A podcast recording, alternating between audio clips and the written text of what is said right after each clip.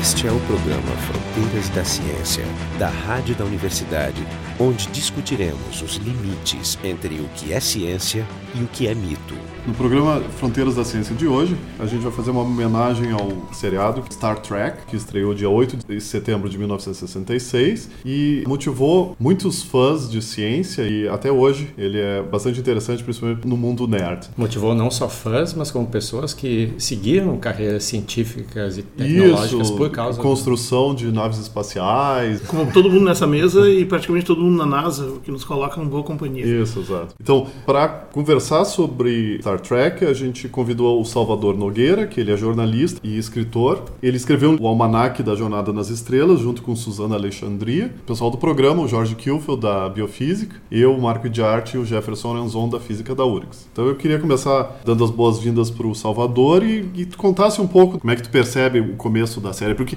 por exemplo, na minha opinião, a série foi um grande fracasso. Eu acho que a história de Jornada nas Estrelas, a história de Star Trek, como queiram, hoje em dia eles estão tentando fazer o rebranding no Brasil para chamar tudo de Star Trek. Mas enfim, essa percepção de que Star Trek começou como um fracasso, ela está sendo um pouco desconstruída. Muito recentemente saiu um, um livro fantástico de um escritor chamado Mark Cushman, que ele teve acesso a todos os documentos, toda a papelada deixada pelo Gene Roddenberry, criador de, de Star Trek. E esse escritor pegou todos os memorandos antigos da série, escreveu três volumes contando toda a trajetória da criação da série. Durante muito tempo, os fãs acreditaram que Jornada nas Estrelas tinha sido cancelada nos Estados Unidos depois da terceira temporada e já tinha sido ameaçada de cancelamento nas temporadas anteriores, basicamente por esses deficientes de audiência. Precisa lembrar que tinha três grandes redes de televisão nos Estados Unidos naquela época. Jornada nas Estrelas era exibido pela NBC, mas durante boa parte da primeira temporada era a série que saía em primeiro lugar no, no seu horário. Em muitos dos programas ela ficou em segundo lugar e quase nunca ela ficou na terceira posição. É então, mesmo? quer dizer, era uma série que tinha uma audiência bem bacana na primeira temporada.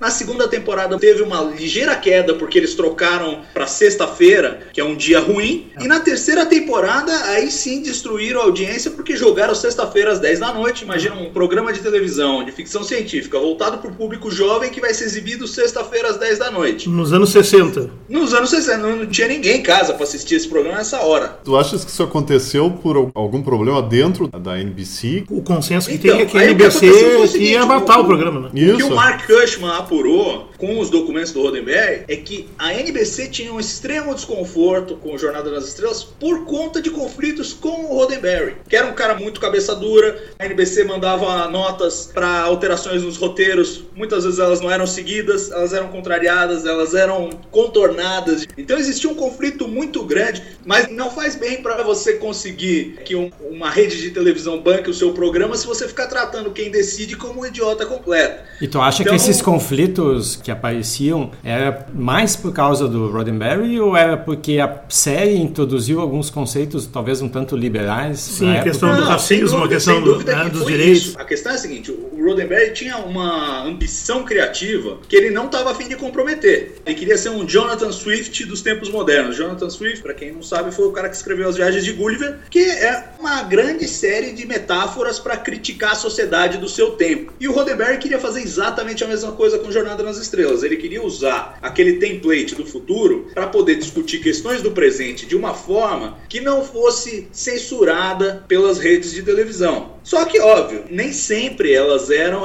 tão sutis. Não custa lembrar que Jornada nas Estrelas foi responsável pelo primeiro beijo entre uma negra e um branco na televisão americana. É, se bem que isso é um beijo meio disfarçado, né? É um Mesmo beijo assim, foi- forçado, né? Eles não estão fazendo de livre e espontânea vontade, o que tira um pouco o valor dramático do negócio. E também na hora de filmar, ele foi filmado de uma forma para não ofender, veja você, a sensibilidade dos racistas do sul dos Estados Unidos. Isso, é porque que o. podiam ficar incomodados com aquilo nos anos 60. Apesar desses senões, a gente tem que admirar a coragem de você insistir em fazer esse tipo de coisa. Sim, mas deixa eu falar. Eu, eu falei do começo do, do fracasso porque, pelos números, foi um seriado que não foi muito premiado e durou só três anos. Isso é raro, né? É, Tem que ser muito ruim pra durar só três anos Sim, na TV americana. hoje em dia É, mas isso é hoje em dia, Não, naquela mesmo- época. Mas assim, mesmo né, naquela não, A época. gente tem que ver que hoje existe todo um espectro de programação. Que, por exemplo, você pode ser um programa barato de TV a cabo e durar para sempre. Uma época em que você só tem três redes de televisão e você só tem aquele local para exibir. Você não tem TV a cabo, você não tem internet, você não tem mais nada. E você tá numa concorrência ferrenha pela audiência. Aliás, na televisão aberta americana, até hoje, imensa maioria dos programas é cancelada depois de 10 episódios. É. Tá, mas nos conta um pouquinho assim a história da série. Não teve só a série original, ela teve várias séries. Quantos episódios tem? Coisas, alguns dados para nos situar um pouco.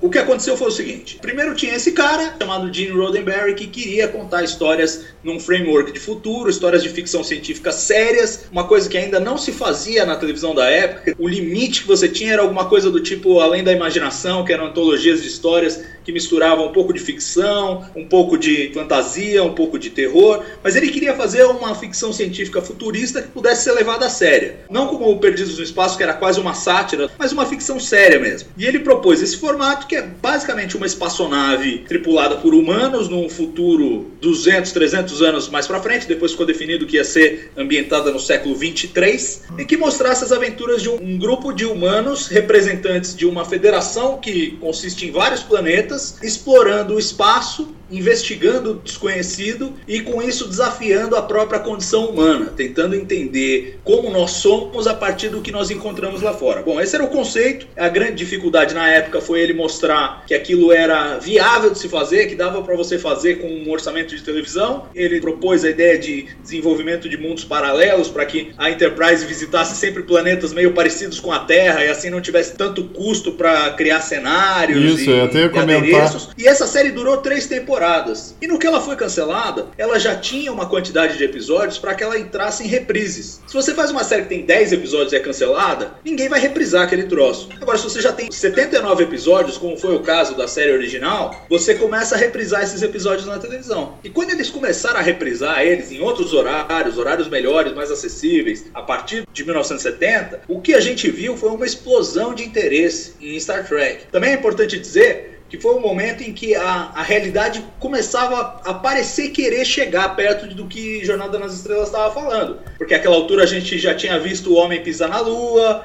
existia todo um entusiasmo com relação ao programa espacial, e Star Trek de repente se tornou uma espécie de um fenômeno cult. E também tinha aparecido o 2001, que revolucionou a linguagem visual toda da, da área, né? É, 2001 inclusive foi exibido na mesma época da segunda temporada de Jornada nas Estrelas, 1968. Quase imediatamente depois do cancelamento, a NBC se arrependeu, porque ela descobriu que uma análise demográfica daquela audiência via que apesar da audiência de Jornada nas Estrelas estar caindo, ela atingia exatamente o público que o anunciante queria, que era o jovem do sexo masculino entre 25 e 35 anos, que era o público mais ambicionado pelos anunciantes de televisão. Então ela imediatamente percebeu que tinha feito uma besteira, tentou ressuscitar a série primeiro com uma série de desenhos animados que foram exibidos sábado de manhã, teve 22 episódios, o Gene Roddenberry foi chamado de volta, os atores originais também foram gravar as vozes. Agora, a animação era bem tosca, ela chegou a ganhar um M de melhor série infantil, mas de infantil ela não tinha nada, ela era basicamente uma versão de desenho animado da série antiga. Tem uma historinha de bastidor que, assim, de início eles queriam trazer só o Kirk, o Spock e o McCoy. E o ator do Spock, o Leonard Nimoy, ele brigou e ele falou: Eu não volto se não voltarem os demais. E aí a Paramount teve que trazer todo mundo de volta. O único que não voltou como personagem, que era o Chekhov,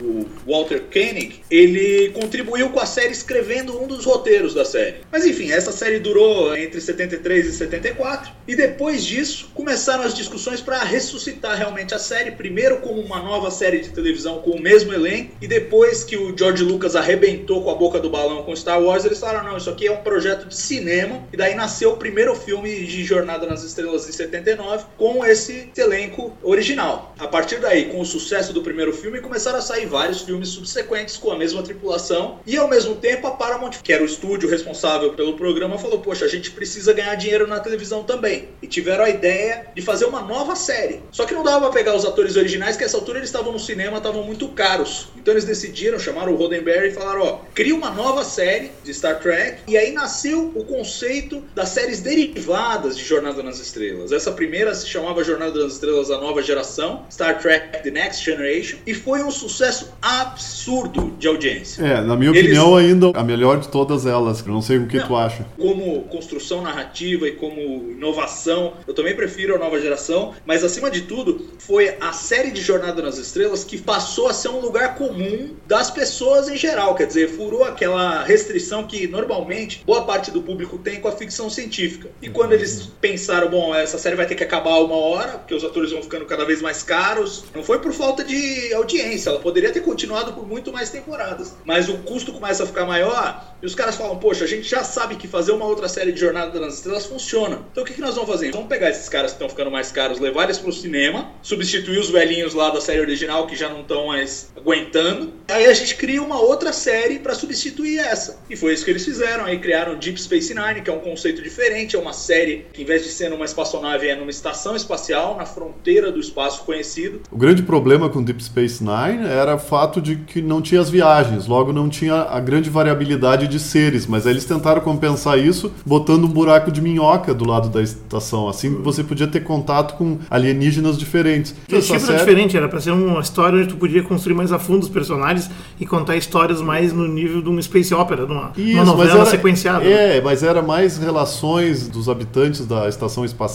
Eu... É diferente. Eu acho assim, eu acho até que começou um pouco mais devagar, mas eu, eu sou até parcial para dizer. Se tem uma série de Jornada das Estrelas que a narrativa resiste ao teste do tempo e ela até prefigura alguns dos estilos que iam imperar na televisão mais adiante é justamente Deep Space Nine, com essa história de uma narrativa serial que você tem uma continuidade maior entre os episódios. E eu acho assim, ela foi uma grande celebração daquele universo que estava construindo. A série original criou os alicerces, ela criou a estrutura do universo. A nova geração explorou aquele universo de uma maneira incrível, né? Em uhum. quase 200 episódios explorou a nossa região da galáxia e Deep Space Nine foi a hora de colher os frutos disso Então você tem algumas culturas que já estão extremamente desenvolvidas, como a dos Klingons, algumas que mereciam estar mais desenvolvidas, como a, a dos Ferengi, e você introduz alguns elementos novos, como os, os Cardassianos, os Bajorianos, tinham sido mencionados perifericamente na nova geração, e você coloca eles no centro do palco, e de repente você tem ali uma grande celebração, que é o universo de Jornada das Estrelas. Deep Space Nine foi uma das precursoras desse estilo narrativo que hoje predomina em praticamente praticamente todas as séries de televisão. Mas ela não funcionou bem desde o início, né? Acho que é, ela eu, eu peguei um os peguei, momento eu, mais adiante. Eu peguei, talvez seja essa a diferença. Eu peguei só as primeiras temporadas e não assisti as últimas temporadas. O começo da série foi meio devagar. Mas Os caras estão assim, se formando, estão é, a equipe. Ela tinha um valor incrível que era da exploração do universo interno dos personagens. Gene Roddenberry, quando ele criou a série original, ele só queria fazer uma série futurista. Quando ele chegou na nova geração, ele estava mais velho, ele já estava mais amadurecido com relação à própria criação dele. E ele se convenceu de que Jornada nas Estrelas era uma história sobre seres humanos atingindo algum tipo de nirvana humanista, em que não existem conflitos entre os tripulantes da frota estelar, todos eles vivem muito bem, obrigado, todos eles vão explorar o universo juntos, irmanados, naquele espírito que já existia na série original, mas de uma forma muito mais suave. Você não tinha mais aquelas discussões entre o McCoy e o Spock que ficaram tradicionais na série original. Você não tinha conflito entre os personagens, era uma regra do jogo. Se você vai escrever para Jornada nas Estrelas, não existe conflito entre os personagens principais. Isso para os roteiristas era de arrancar os cabelos. Como é que eu vou fazer 45 minutos de drama se eu não posso deixar os personagens discutirem uns com os outros. E muita gente sofria com isso e queria derrubar essa regra. Na hora que eles foram criar Deep Space Nine, como é que eles contornaram essa regra? Eles falaram: bom, o único jeito da gente contornar a regra, respeitando o fato de que esse é o universo do Roddenberry, ele criou, foi trazer personagens alienígenas para serem alguns dos protagonistas. Personagens que não estão na frota estelar. Então você pega o Quark, que é um trambiqueiro ferengue, que é o bartender da estação espacial a Major Kira, que é uma bajoriana local, que era basicamente uma terrorista enquanto os cardassianos tinham invadido o planeta dela e agora estava tentando reconstruir o planeta. Então você pega esses alienígenas, mistura eles com a frota estelar e aí você pode ter conflito. Então desde o início, apesar de Deep Space Nine começar devagar do ponto de vista de enredos, ela já tinha essa semente dramática que era você poder ter conflitos entre os personagens principais. Isso aí, ao longo do tempo, se torna uma das marcas da série e funciona maravilhosamente, porque aí, de certa forma, até realça o fato de que os humanos supostamente deveriam ter uma sensibilidade mais desenvolvida. E faz uma crítica disso. Fala: olha, é muito fácil você ter uma sensibilidade desenvolvida quando todos os problemas humanos foram resolvidos. Se acabou com a pobreza, se acabou com a fome, com as necessidades, aí tudo bem, é tudo maravilhoso. Agora, quando de repente estoura uma guerra interestelar e começa a faltar coisa, aí o ser humano rapidamente reverte a seu estado original. Mas eu concordo com vocês, tem gente que adora, tem gente que odeia. Porque eu, eu fico, o que eu chamo dos episódios bonanza, para mim episódio bonanza é assim, é um episódio onde tu contrata um escritor para fazer um pequeno drama, um pequeno conflito que apareceu em bonanza, só que ele veste as pessoas de outra coisa, e é ou em New York com policiais dos anos 70, ou é alguma coisa no espaço com caras com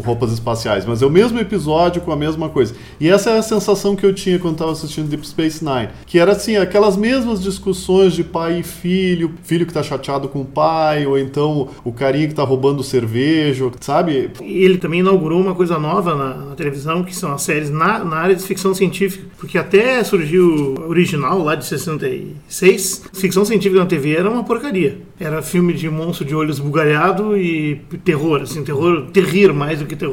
Tu tinha no cinema coisas boas, sim. Tinha, por exemplo, Planeta Proibido, que aliás, como alguns autores dizem, podia ser um, perfeitamente um episódio de Jornada nas Estrelas. Tinha vários elementos parecidos. Só para terminar de contar aqui, quando veio essa história, digamos, a novela seriada que é o Deep Space Nine, paralelamente surgiu o Babylon 5, que é um seriado parecido em algumas coisas e completamente diferente em outras. Né? Eu pessoalmente não gosto tanto, mas inclusive há denúncias, eh, se falava muito que era uma ideia em parte roubada, porque ele tentou levar essa série para outra rede, a rede disse que não, e depois apareceu com o Babylon 5, mas enfim. É, é, não, é o contrário, é o contrário. J. Michael Straczynski, que foi o cara que escreveu Babylon ah. 5, acusou os produtores de Jornada nas Estrelas. Também. Não produtores, mas acusou a Paramount de ouvir a ideia dele, chuparam a ideia para os criadores de Deep Space Nine que eles deviam seguir mais ou menos aquele caminho.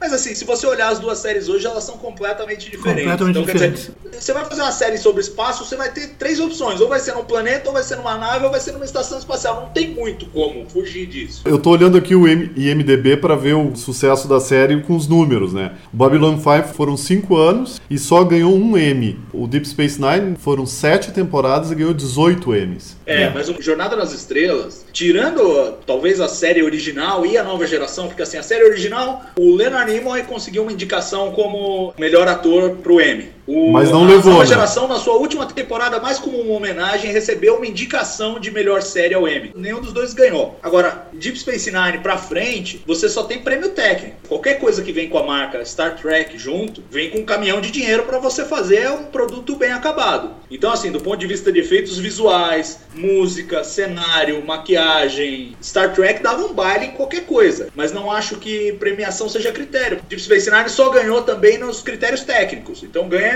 melhor penteado. As duas séries são muito boas. Deep Space Nine tinha uma vantagem de já estar tá num universo estabelecido e ter um público estabelecido. Então, para você ter uma ideia, até hoje o episódio de maior audiência da era moderna de Jornada nas Estrelas ou seja, da nova geração para frente, foi o piloto de Deep Space Nine. Ele estava naquela época da efervescência da nova geração, aquilo saía como um subproduto da nova geração. A abertura do episódio era na, naquele ambiente da Batalha de Wolf 359, que foi aquela batalha incrível entre a Federação e os Borgs no terceiro ano da nova geração. Foi um momento em que realmente a série floresceu além do teto, digamos, do público nerd e atingiu o público mainstream. Então, o lançamento de Deep Space Nine provavelmente foi o maior evento de Jornada nas Estrelas na televisão até hoje. É claro que dali para frente o caminho foi para baixo. O que a gente viu foi ao longo de Deep Space Nine, depois de Voyager, que foi uma série que tentou resgatar um pouco o formato da nova geração, já que Deep Space Nine, como ia ser exibido em parte simultaneamente a nova geração, ele precisava ser diferente. Começou é... da segunda metade da Next Generation, começou paralelamente até o Deep Space Nine. Né? É, exato. No sexto ano da nova geração estreou Deep Space Nine. Aí eles ficaram dois anos em paralelo, aí a nova geração saiu.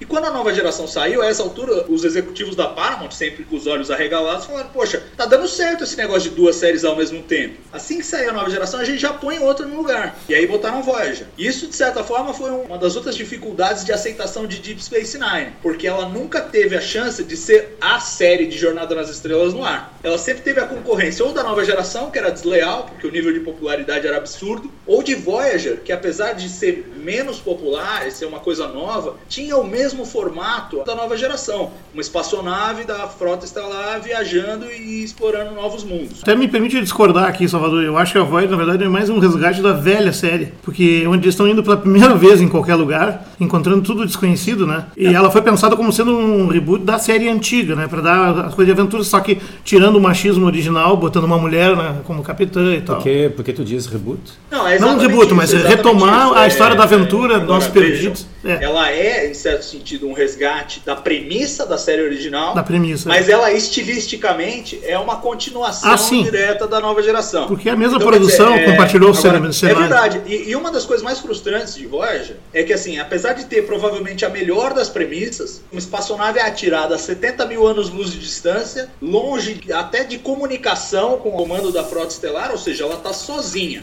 numa região completamente hostil e desconhecida da galáxia. Você imagina que num- numa situação dessa, as regras que normalmente se aplicariam, a história da primeira diretriz, aquela coisa de que a frota estelar não pode interferir no desenvolvimento de, de civilizações menos avançadas, que é Sim. super saudável. Super saudável, Agora, mas só foi imagina, aplicado você- na Next Generation, na prática, né? Porque a Exato. original lá era um dizer, festival de quebra de regras. Lembre-se também que quando a Voyager se perde no quadrante Delta, ela se perde junto com uma outra espaçonave de rebeldes, dos Maquis, que estavam combatendo os Cardassianos. É toda uma história que estava sendo retratada em Deep Space Nine. E eles são ex-oficiais da Frota Estelar que decidiram se rebelar contra a Frota Estelar quando a Federação virou as costas para umas certas colônias humanas que ficaram do lado cardassiano da fronteira depois de uma guerra entre a Federação e Cardassia. E esses caras se rebelaram e começaram a lutar contra os cardassianos lá e eram tratados tanto pelos cardassianos quanto pela Federação como fora da lei, como rebeldes terroristas. É o Maquis, E aí, como os Maquis originais. espaçonaves né? são perdidas, uma da Frota Estelar e outra dos Maquis, e as duas tripulações precisam se misturar. Essa foi a estratégia de novo, para não violar as regras do Roddenberry, mas permitir o conflito entre os personagens. Então você tem todo esse caldeirão de premissa, e de repente ela acabou saindo uma série super convencional, super continuação da nova geração. Continuação visual, talvez, e de algumas coisas, mas ao mesmo tempo ele resgata um pouco do aventureirismo da primeira série. O que ela teve de ruim é que ela foi o carro-chefe dessa nova rede que a Paramount lançou, a UPN, que não tinha distribuição nacional. Então ele acabou ficando com índices contaminados por esse fato, né? Inclusive ela não foi exibido no Brasil durante muitos anos por causa disso. O mesmo problema apareceu com os desenhos animados, que também só foi apresentado 10 anos depois no Brasil. Não, e é engraçado que a, a série animada de Jornada das Estrelas, ela é um pouco controversa, porque o próprio Roddenberry, anos depois, falou, não, desconsiderem isso do cânone, da história oficial da série, isso aqui não conta. Mas se você Não. olhar, é extremamente bem produzido, Não, extremamente as bem histórias são muito boas, várias acabaram se transformando e viraram histórias da Next Generation. E quantos anos teve depois entre o encerramento do Voyager e o início do Enterprise? Nada. Aliás, essa era uma das angústias, e, e talvez explique por que nós estamos há 10 anos sem uma série de Jornada das Estrelas no ar. Voyager foi usada para lançar uma rede de televisão própria da Paramount. Um projeto que eles já tinham lá nos anos 70, antes de virar filme, aquele projeto de fazer uma nova série com o elenco original da Jornada das Estrelas. Era de 70 Também é de 75, que só 20 Pois é, anos então, depois eles, conseguiram. Eles começaram a pensar isso. A primeira ideia que eles tiveram para ressuscitar a série original de Jornada das Estrelas, eles já queriam lançar uma rede de televisão. Na, naquela época ela seria a quarta rede americana. Uhum. Desistiram porque acharam que não tinha mercado e lançaram a UPN em 95 com Voyager, que seria essa rede da Paramount. Lançaram e aí ela já era a sexta rede. Então quer dizer, a concorrência era muito maior,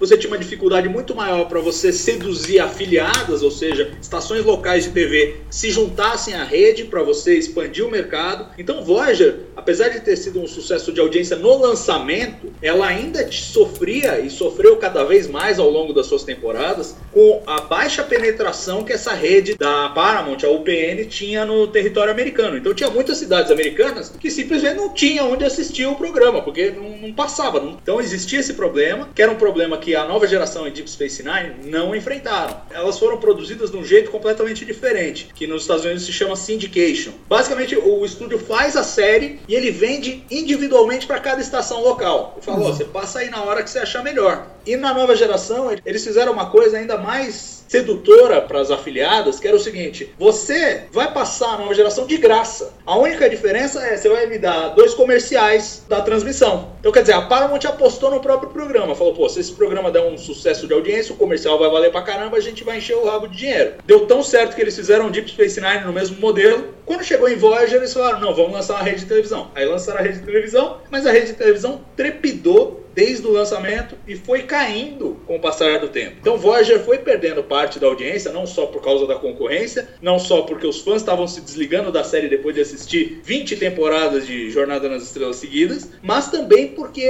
a rede não estava funcionando. E aí quando terminou Voyager, os produtores, Rick Berman, Brandon Braga, falaram para a Paramount, vamos dar uns dois anos para lançar outra série, vamos deixar o público ficar com vontade de novo. Mas a gente tá vendo que os índices estão declinando, o público não tá demandando mais. Não, nós precisamos de alguma coisa para substituir, porque Voyager vai acabar, nós precisamos de alguma coisa na programação. Insistiram, insistiram, insistiram, resolveram fazer Enterprise. No mesmo ano, 2001. É, o que aconteceu foi que a trajetória de queda continuou exatamente do jeito que estava indo. Aliás, tem um gráfico que mostra os índices de audiência da era moderna, digamos, de Jornada nas Estrelas, ou seja, da nova geração em diante. Então você vê o primeiro ano da nova geração muito bom, o segundo ano muito bom, no terceiro começa a subir, até o sexto ela está subindo. O sétimo ela começa a cair. Aí entra de Nine, começa a cair também. Vai caindo devagarzinho, uma queda suave. Aí entra a Voyager, começa a cair também na mesma curva, exatamente na mesma curva. Entra Enterprise e faz a mesma coisa, continua na mesma tendência. Era a franquia que estava com dificuldades, não era o conceito. Um esgotamento, série, né? Aquela série, essa é melhor, aquela é pior. Resultado. Enterprise foi a primeira série de Jornada nas Estrelas, desde a original, a ser efetivamente cancelada. No terceiro ano, a UPN já não queria mais. No quarto ano, que foi meio goela abaixo, porque a Paramount falou: não, vamos até o quarto ano pra gente ter uma quantidade de episódios bacana para botar em syndication, para depois ganhar dinheiro com a série, em reprise. Então foi até o quarto ano, no quarto ano foi cancelado, sem muita cerimônia, e curiosamente, um ano depois que eles cancelaram a Enterprise, a UPN também acabou.